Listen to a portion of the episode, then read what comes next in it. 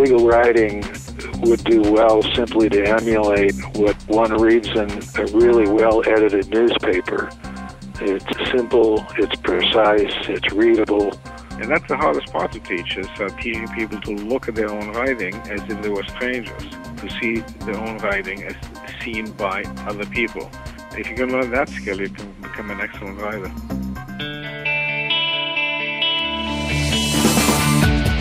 Welcome to the award winning podcast, Lawyer to Lawyer, with J. Craig Williams and Robert Ambrogi, bringing you the latest legal news and observations with the leading experts in the legal profession. You're listening to Legal Talk Network.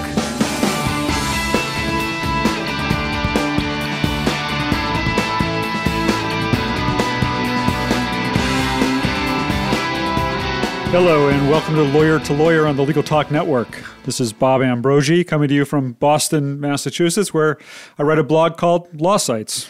And this is Craig Williams coming to you from sunny Southern California. I write a blog called May It Please the Court. And before we introduce today's topic, let me take a moment to thank our sponsor, Clio. Clio is the online practice management uh, platform for lawyers. You can find out more about Clio at www.goclio.com. Well, Bob, we're going to be taking a different tack on today's show. We spotted a, a video interview done by Bryan Garner, who's the editor in chief of Black's Law Dictionary, with Supreme Court Justice Elena Kagan. During their interview, Justice Kagan discussed the importance of writing, especially for young lawyers, and how it may not be given the attention that it needs to be in law schools today. So, today we're going to talk more about uh, teaching writing to law students and young lawyers and the writing skills that young lawyers need. And to help us do that, we have two esteemed guests with us today. First off, uh, let me welcome a returning guest to the program, Judge Alex Kozinski, who sits on the Ninth U.S. Circuit Court of Appeals, where he has served since his appointment there in 1985 by President Ronald Reagan. Uh, prior to going to the Ninth Circuit, uh, Judge Kozinski had been Chief Judge of the U.S. Court of Federal Claims. Uh, and uh, earlier in his career was special counsel to the U.S. Merit Systems Protection Board, assistant counsel in the office of the counsel to President Reagan, and a law clerk for both Justice Warren Burger on the Supreme Court and for Judge Anthony Kennedy when Judge Kennedy was on the Ninth Circuit. So, welcome, Alex Kozinski, to Lawyer to Lawyer. Good to be back. Well, it's good to have you back. And uh, Bob, in addition, we would like to welcome for the first time Judge Richard Kopf, who sits on the U.S. District Court for the District of Nebraska, where he's been since his nomination by President George H.W. Bush and its subsequent confirmation by the Senate in 1992. Since that time, he's been a member of the Committee on Codes of Conduct, the Judicial Conference of the United States, and the Chief Judge for the District of Nebraska. Judge Kopf is also known for his authorship of the blog Hercules and the Umpire, which we might talk to him about in the context of legal writing. Welcome to the show, Judge Kopf. Thank you. Well, uh, Justice Kagan, in her interview with Bryan Garner, said that she thinks that American law schools, uh, including even those in the top tier, need to think in a deep way about how to help their students become better writers. Uh, I'd like to just start off this interview by asking both of you uh, to size it up from what you, where you sit. Uh, what, what is your opinion of, of the quality of legal writing that you're seeing coming out of law schools today among younger lawyers, and, and how's it changed over the course of your careers, whether for better or for worse? Judge let's start with you. It varies. I get very few, uh, I've gotten very few writers who I thought were really excellent writers right out of the box. But they're smart and they learn fast. Going to law school, I think, tends to stilt one's writing. Uh, you read all those appellate cases written by appellate and many of them are sort of prolix, badly edited, not really uh, uh, you know, not really good reading. And I think uh, law students get the idea that that's how writing is supposed to be. Uh, I also think that people come uh, out of law school nowadays having read less.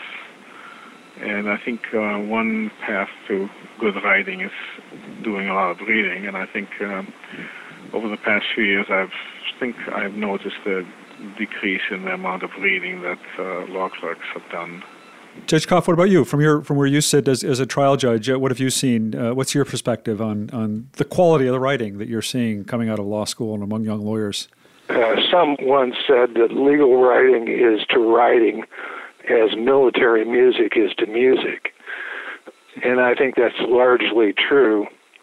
When Justice Scalia was given the American Society of Legal Writers Lifetime Achievement Award, he said that he didn't believe that there was such a thing as legal writing. He thought there was only writing. And um, I think that's particularly responsive to the point that Judge Kozinski has made. I think it's uh, legal writing, if you want to set that off as a category, would do well simply to emulate what uh, maybe what one reads in in uh, a really well edited newspaper. It's uh, simple, it's precise, it's readable, and so that's my initial thought. Judge Kozinski, what, what do you find is the most annoying aspects of the writing that you see in the briefs that come in front of you? There's a there's a famous quip about a judge ordering lawyers to uh, file their briefs in crayons couldn't get along. Do you find that that's a, a, common thing? Well, that particular judge is no longer on the bench, if I remember correctly.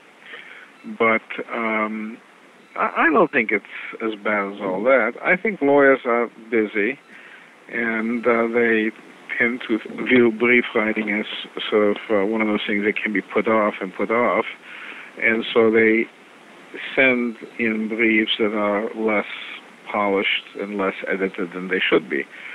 And uh, I think the deeper you staff a case, uh, I mean, if you have a big law firm with uh, lots of lawyers on the case, you can afford to go through a number of drafts and polish and cut your brief and edit it down to where it should be, or uh, you know, to avoid repetitive or prolix matter. I think a lot of lawyers just don't have the, uh, you know, the, the cases can't be staffed that deeply and so you have one lawyer working on the case. It could be a uh, a public defender, it could be a lone um, criminal practitioner, it could be even you know lone immigration lawyer. And um, it's very hard to write a really good, polished piece of work without uh, without help. Uh, I don't do it. You know, uh, I consider myself a reasonably good writer, but I have lots of help. I have lots of uh, law clerks who uh, look at my work, and uh, I have the time to self-edit, and I have the time to uh, edit their work, and and vice versa. And um, I think a lot of lawyers, if they if they had more time, or if they had sort of bigger, better paying clients, would write better briefs.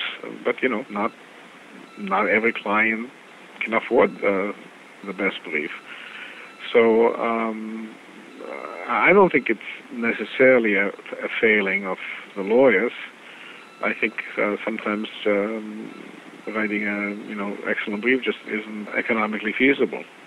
You know, we live with that. It's it's part of what what we do.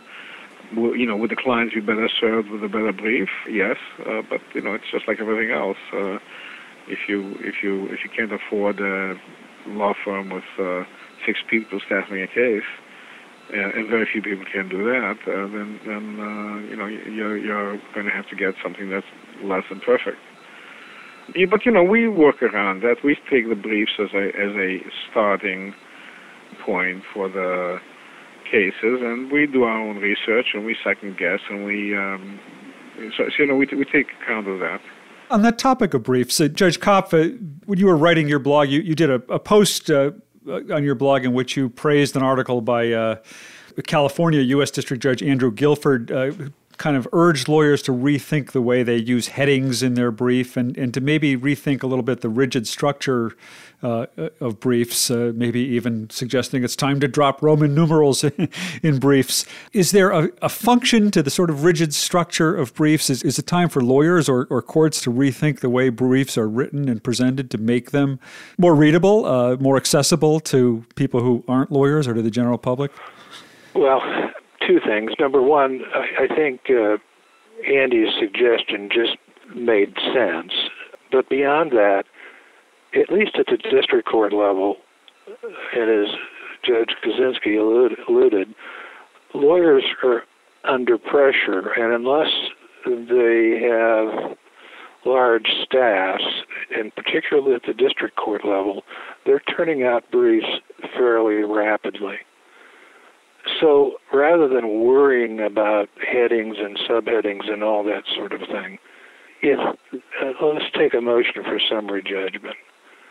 If you'll set the facts out for me in some reasonable fashion and give me the citation to the record where you find it, and give me a short argument about why I ought to grant a summary judgment.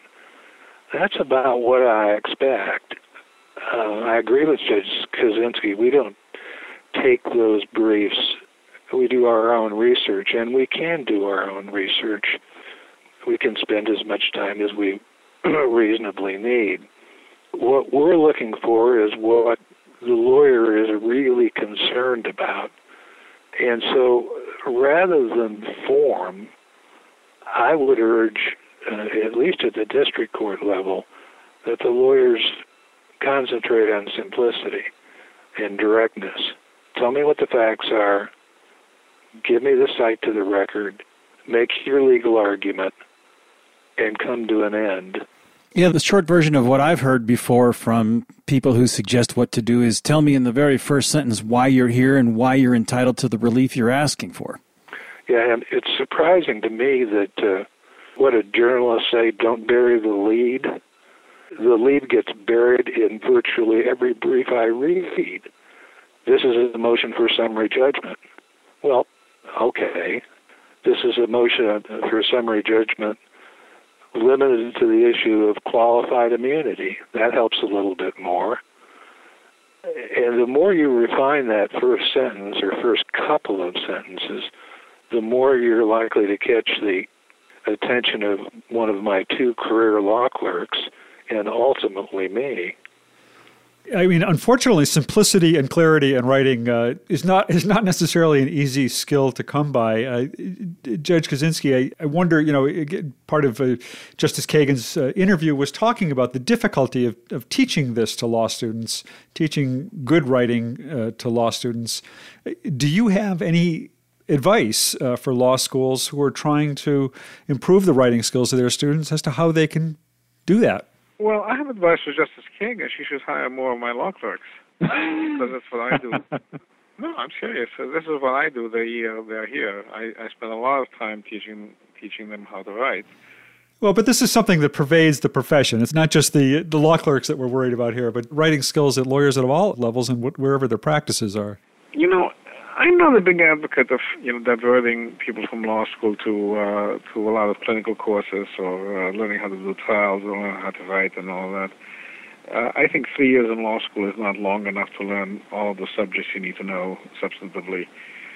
So I, I'm I'm not a big advocate of using law school, uh, sort of giving up substantive courses that they really will need in practice uh, to learn how to write. You, you know, you learn how to write by writing and by doing it and by getting um, someone who's getting good mentor to um, take your work apart. I, I had a good mentor. I, when I went to uh, my law firm, I uh, there was a partner there who used to do to my writing what I do to my law clerk's writing, and um, I think I'd write something pretty perfect, and he would just mark it all up, and just, uh, it looked like a bunch of chicken scratchings, and uh, but when he sort of typed it up and you know input all his changes, it was much better. So I, I think mentoring uh, helps a lot. But basically, what people need to do is sit down and write. Should law firms be doing more then when they hire lawyers out of law school? Should writing skills be something that they're uh, working uh, with their young associates uh, on? I assume they are. I mean, I assume they are. I mean, the process. That's what happened to me when I was uh, when I went to a big law firm. When I went to law firm, I uh, they they didn't let me turn stuff in without somebody looking at it and making it better but I, um, you know, I, I think what I do with my clerks is uh, I have a bunch of short stories that I used to read uh, when I was in college, um, and I have found them and I printed them and I handed them out to them. And I said, you know, read these short stories. They're fiction, but um, fiction short stories are very much like opinions. They they you have to go in and out and tell a story and uh, you know don't waste any words. And then what you do is you just write and you become uh, you know I, I talk to them about how they have to sort of write with the reader in mind, the uh, not with you know themselves in mind. Uh, they have to read their own writing from the perspective of the reader, and then they have to edit, uh, go through draft after draft after draft after draft, looking for what's wrong with the thing they've already written. And that's the hardest part to teach is uh, teaching, teaching people to look at their own writing as if they were strangers, to see their own writing as seen by other people. Uh, if you can learn that skill, you can become an excellent writer. Uh, we need to take a short break uh, at this point. We are going to be back uh, in just a few moments to talk more about legal writing with Judge Kozinski and Judge Kopf. Hi, my name is Kate Kenny from Legal Talk Network, and I'm joined by Jack Newton, president of Clio. Jack takes a look at the process of moving to the cloud. Now, how long does it take to move to the cloud, and is it a difficult process? No, with most cloud computing providers, moving your data into the cloud is something that takes just minutes, not hours or days to do. You can get signed up and running with most services in just a few minutes. And even if you have an existing legacy set of data that you want to migrate to a web based practice management system like Clio, there's migration tools and migration services that we're able to offer to ease that process. So most firms can be up and running in the cloud in less than five minutes and can have their data imported in a matter of hours or days. We've been talking to Jack Newton, president of Clio. Thank you so much, Jack. Thank you. And if you'd like to get more information on Clio, feel free to visit www.goclio.com.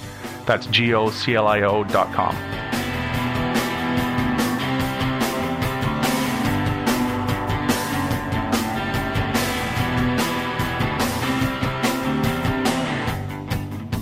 Well, welcome back to Lawyer to Lawyer. This is Craig Williams, and with us today is Judge Alex Kozinski from the United States Court of Appeals for the Ninth Circuit and Judge Richard Kopf from the U.S. District Court in the District of Nevada. And before the break, we were talking about Judge Kozinski's advice to some young lawyers on how to learn how to write. Judge Kopf, what do you tell young lawyers to do and, and lawyers in general to sharpen their writing? In order to write well, I believe that you must read read good writing. Particular forms of writing that I find instructive are some of the classic essays, uh, vignettes, not unlike what Judge Kozinski was saying about short stories. Again, it's also helpful to read well edited, in my opinion, well edited uh, newspapers. It's surprising what you'll just pick up by osmosis if you force yourself as a matter of practice to read really good newspapers, uh, uh, several of them a day, and not just the headline. Read some of the longer pieces. You'll begin to see things that will be helpful to you as you write. Judge Kozinski, the uh, old saw says that the uh, first rule of good writing is to know your audience. So w- when you're writing an appellate opinion, uh, who is the audience? Are you writing that for the litigants in the case, or for the the general public, or for the justices in the Supreme Court who may end up reviewing your opinion? Who are you writing for? Uh, well, it depends a lot actually on whether it's published or unpublished. If it's unpublished, then the writing is just to the parties, let him know we understood their case and um, here's the result and a little bit of the reasoning.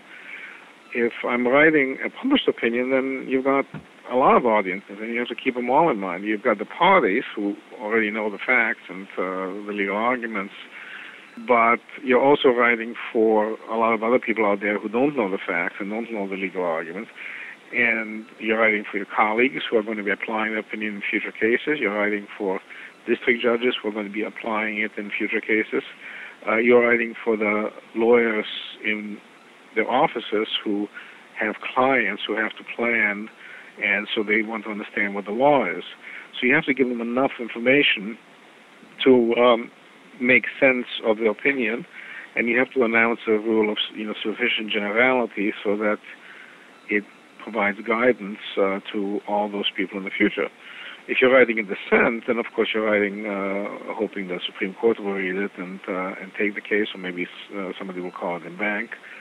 Uh, or sometimes you write a dissent hoping that uh, judges and other courts will not follow the majority opinion.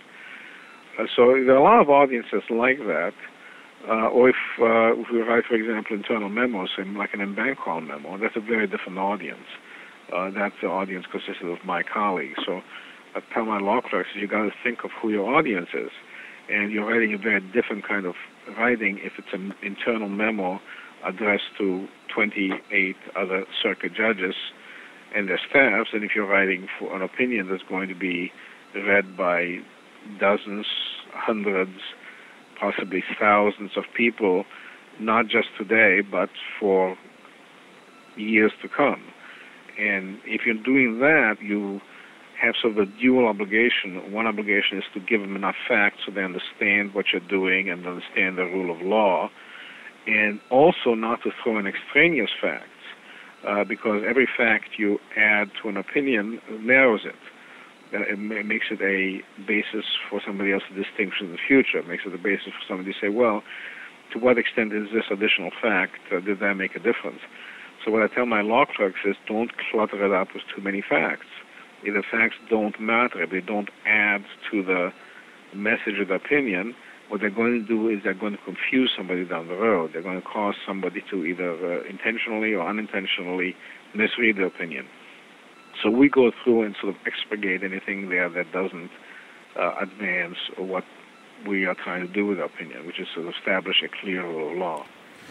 In California, there's a kind of a central clearinghouse, and I believe it's in the Judicial Council for uh, the publishing of opinions, where there's a another a lawyer that just simply goes through all the appellate opinions that get published before they get published. Is the federal system like that? No. So it's simply what each judge writes. First of all, you need a majority of a three judge panel, and then the whole court looks at it uh, when it comes out in slip opinion, and there are petitions for a hearing, uh, which then get internally debated, but it is not circulated uh, to anybody in particular. I think the federal circuit in, and maybe one or two other circuits will circulate draft opinions before they're filed to all the judges of the court. But I'm not exactly sure what this practice is in California, or who this lawyer is, or why, what he's looking for. Well, I'd wonder whether uniformity is is a good thing. Is that something we want? I mean, I think Judge Kozinski, you're kind of known for your uh, ability to write opinions, uh, to work humor uh, into your opinions, and and uh, you know to perhaps break from the sort of standard judicial style a little bit uh, in your writing. Uh, you you have, I think, a unique style of, of writing uh, for a judge, and that's that's won you a lot of praise over the years. A lot of people appreciate your style of writing. I I would think that bringing some degree of your of yourself or your personality or something to your writing, even as a judge, would be a a good thing. Do you see it that way? Well, yes. I wasn't exactly sure what this person did. Was it somebody that looks for uniformity in style, or was it uh, some idea of uniformity in, in, in the law? I understand it's a citation format and stylistic references and uh, the common references to the law. I, I, don't know how broad it is, but I, I know that it's done because I've heard some appellate judges talk about it. I know some of the legal publishers do that. I mean, even Thomson Reuters does does some of that. Their editors go through and uh, clean up the opinions. You know, they do a very little bit. Uh, we actually go through the softbound volumes and correct them and send letters before they get in the hardbound volumes. I've been doing this for decades, uh, where we see what they do.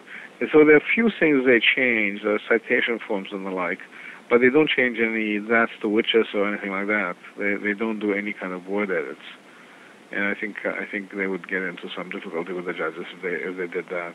Judge Kopf, I wonder if I could ask you the same question I'd asked Judge Kozinski a few minutes ago about your audience. About I mean, you're a trial judge, so it's going to be a little bit different. But when, when you're writing uh, uh, an opinion, uh, who are you writing for? Who are you thinking about as being your audience? I have two. I have the parties, and I have the Court of Appeals. and I try to, uh, as a practical matter, the Court of Appeals doesn't much care what I think about the law what the Court of Appeals needs is an absolutely straight up recitation of the facts that I think are material to my disposition of uh, whatever the matter is that might be considered by the Court of Appeals. And for the parties, they're entitled to some explanation of why I got from A to B. What I write is not precedential, and I, we in my chambers try to keep that constantly in mind. In some senses, we view cases as widgets are viewed on an assembly line. It is not our job, in my opinion, to try to write law review quality opinions, Eighth Circuit quality opinions, Ninth Circuit quality opinions, or opinions one might read from the Supreme Court. We need to decide cases. Now, that doesn't mean that we don't care what we write. Uh, we do. But the hydraulic pressure on us causes our audience to be much narrower. And uh, that causes a certain compression in how we write. Judge Kozinski, what, where do you think lawyers venture into Rule 11 territory when they write? Is it misrepresentation of law, facts? What, what gets a lawyer in the most trouble in their writing? Well, first of all, Rule 11 kind of violations are, are uh, rare to begin with, but uh, generally they deal with, with facts. I, I think we're pretty forgiving in terms of um, citing precedent unless somebody really sort of leaves out the nose and uh, nods or something out of a out of a quote. You know, uh, we can read the cases, and if they really don't stand for the proposition that they're cited for, then the lawyer loses credibility. I don't think that that's not much point of sanctioning them. But um, the the two areas where where you can have sanctions, where if they misrepresent facts or records, that's the kind of thing we can't check up on. And uh, if they do that, then then that seems to be sanctionable. The, the other part is when they try to do something that to gain some sort of unfair advantage, like, uh, for example, uh, we've seen situations where they've attacked the judge, and the the trial judge, a bankruptcy judge, a district judge, uh, so attacked multiple times and praised all sorts of uh, claims of uh, bias when there was anything there, and then you get the feeling that you know th- this is somebody who's trying to use uh, unfair tactics to try to get at the judge uh, whose whose rulings they don't like. And you know it's a fine line uh, when somebody steps over, but uh, we have sanctioned people uh, over over that kind of conduct. Uh, you know, uh, we don't like it when people uh, uh, stretch cases. But my view of that is, uh, if you're a lawyer and you stretch a case, and I catch you at it, and, and I will. I'm not going to rely on a case uh, because lawyer says that's what it stands for. I'm going to just you know write an uh, opinion or and and cite that case without reading it. If the case looks promising and you know seems to support the proposition or is cited as supporting one proposition, and then when I go to look at it, it it you know doesn't or does something completely different or something else or the opposite to me it seems to me that the lawyer has just shot himself in the foot, and the sanction is uh, will be in the fact that I won't you know, basically believe anything else he says. Judge Kopf, a lot of the cases that come into the federal courts uh, deal with very technical issues. Uh, intellectual property issues, scientific issues, technology issues. Uh, do you have any uh, advice for lawyers who are going into court in a case that, that does involve technical issues about how to approach those from a writing point of view. I mean, you, you can't avoid, I guess, some of the, the terminology. Uh, and uh, I suppose for lawyers, there's always a sort of a balancing act between uh, having to uh, not wanting to be too technical and not wanting to be too basic, I guess, uh, in, in addressing some of these issues, not wanting to talk up or not wanting to talk down, I guess, to, to the judge or, or whoever that they're approaching this to. Do you have, uh, from your experience, any advice for lawyers on addressing those kinds of issues in their writing? Yeah, have real human beings read the brief before you submit it. Somebody who doesn't know anything about patents, who doesn't know anything about copyrights, who doesn't know anything about some whiz bang device. The substantive areas of the law aren't that difficult. You ought to be able to, you know, in my case, uh, if I can't explain it to my wife who's a trained as a journalist in a minute or so, then I need to rethink about rethink how I articulate it. If I use some fancy word that you think I should know because you've spent the last 30 years litigating patents, you're just fooling yourself. It's once again an audience question. Do not assume that I'm smart. Assume just the opposite. Assume that I read at about the same level that folks read newspapers. You know, it's interesting, Judge Kopf, that you say that because as Bob is a former uh, newspaper editor, I'm a newspaper writer, we were told and encouraged to write to the eighth grade level.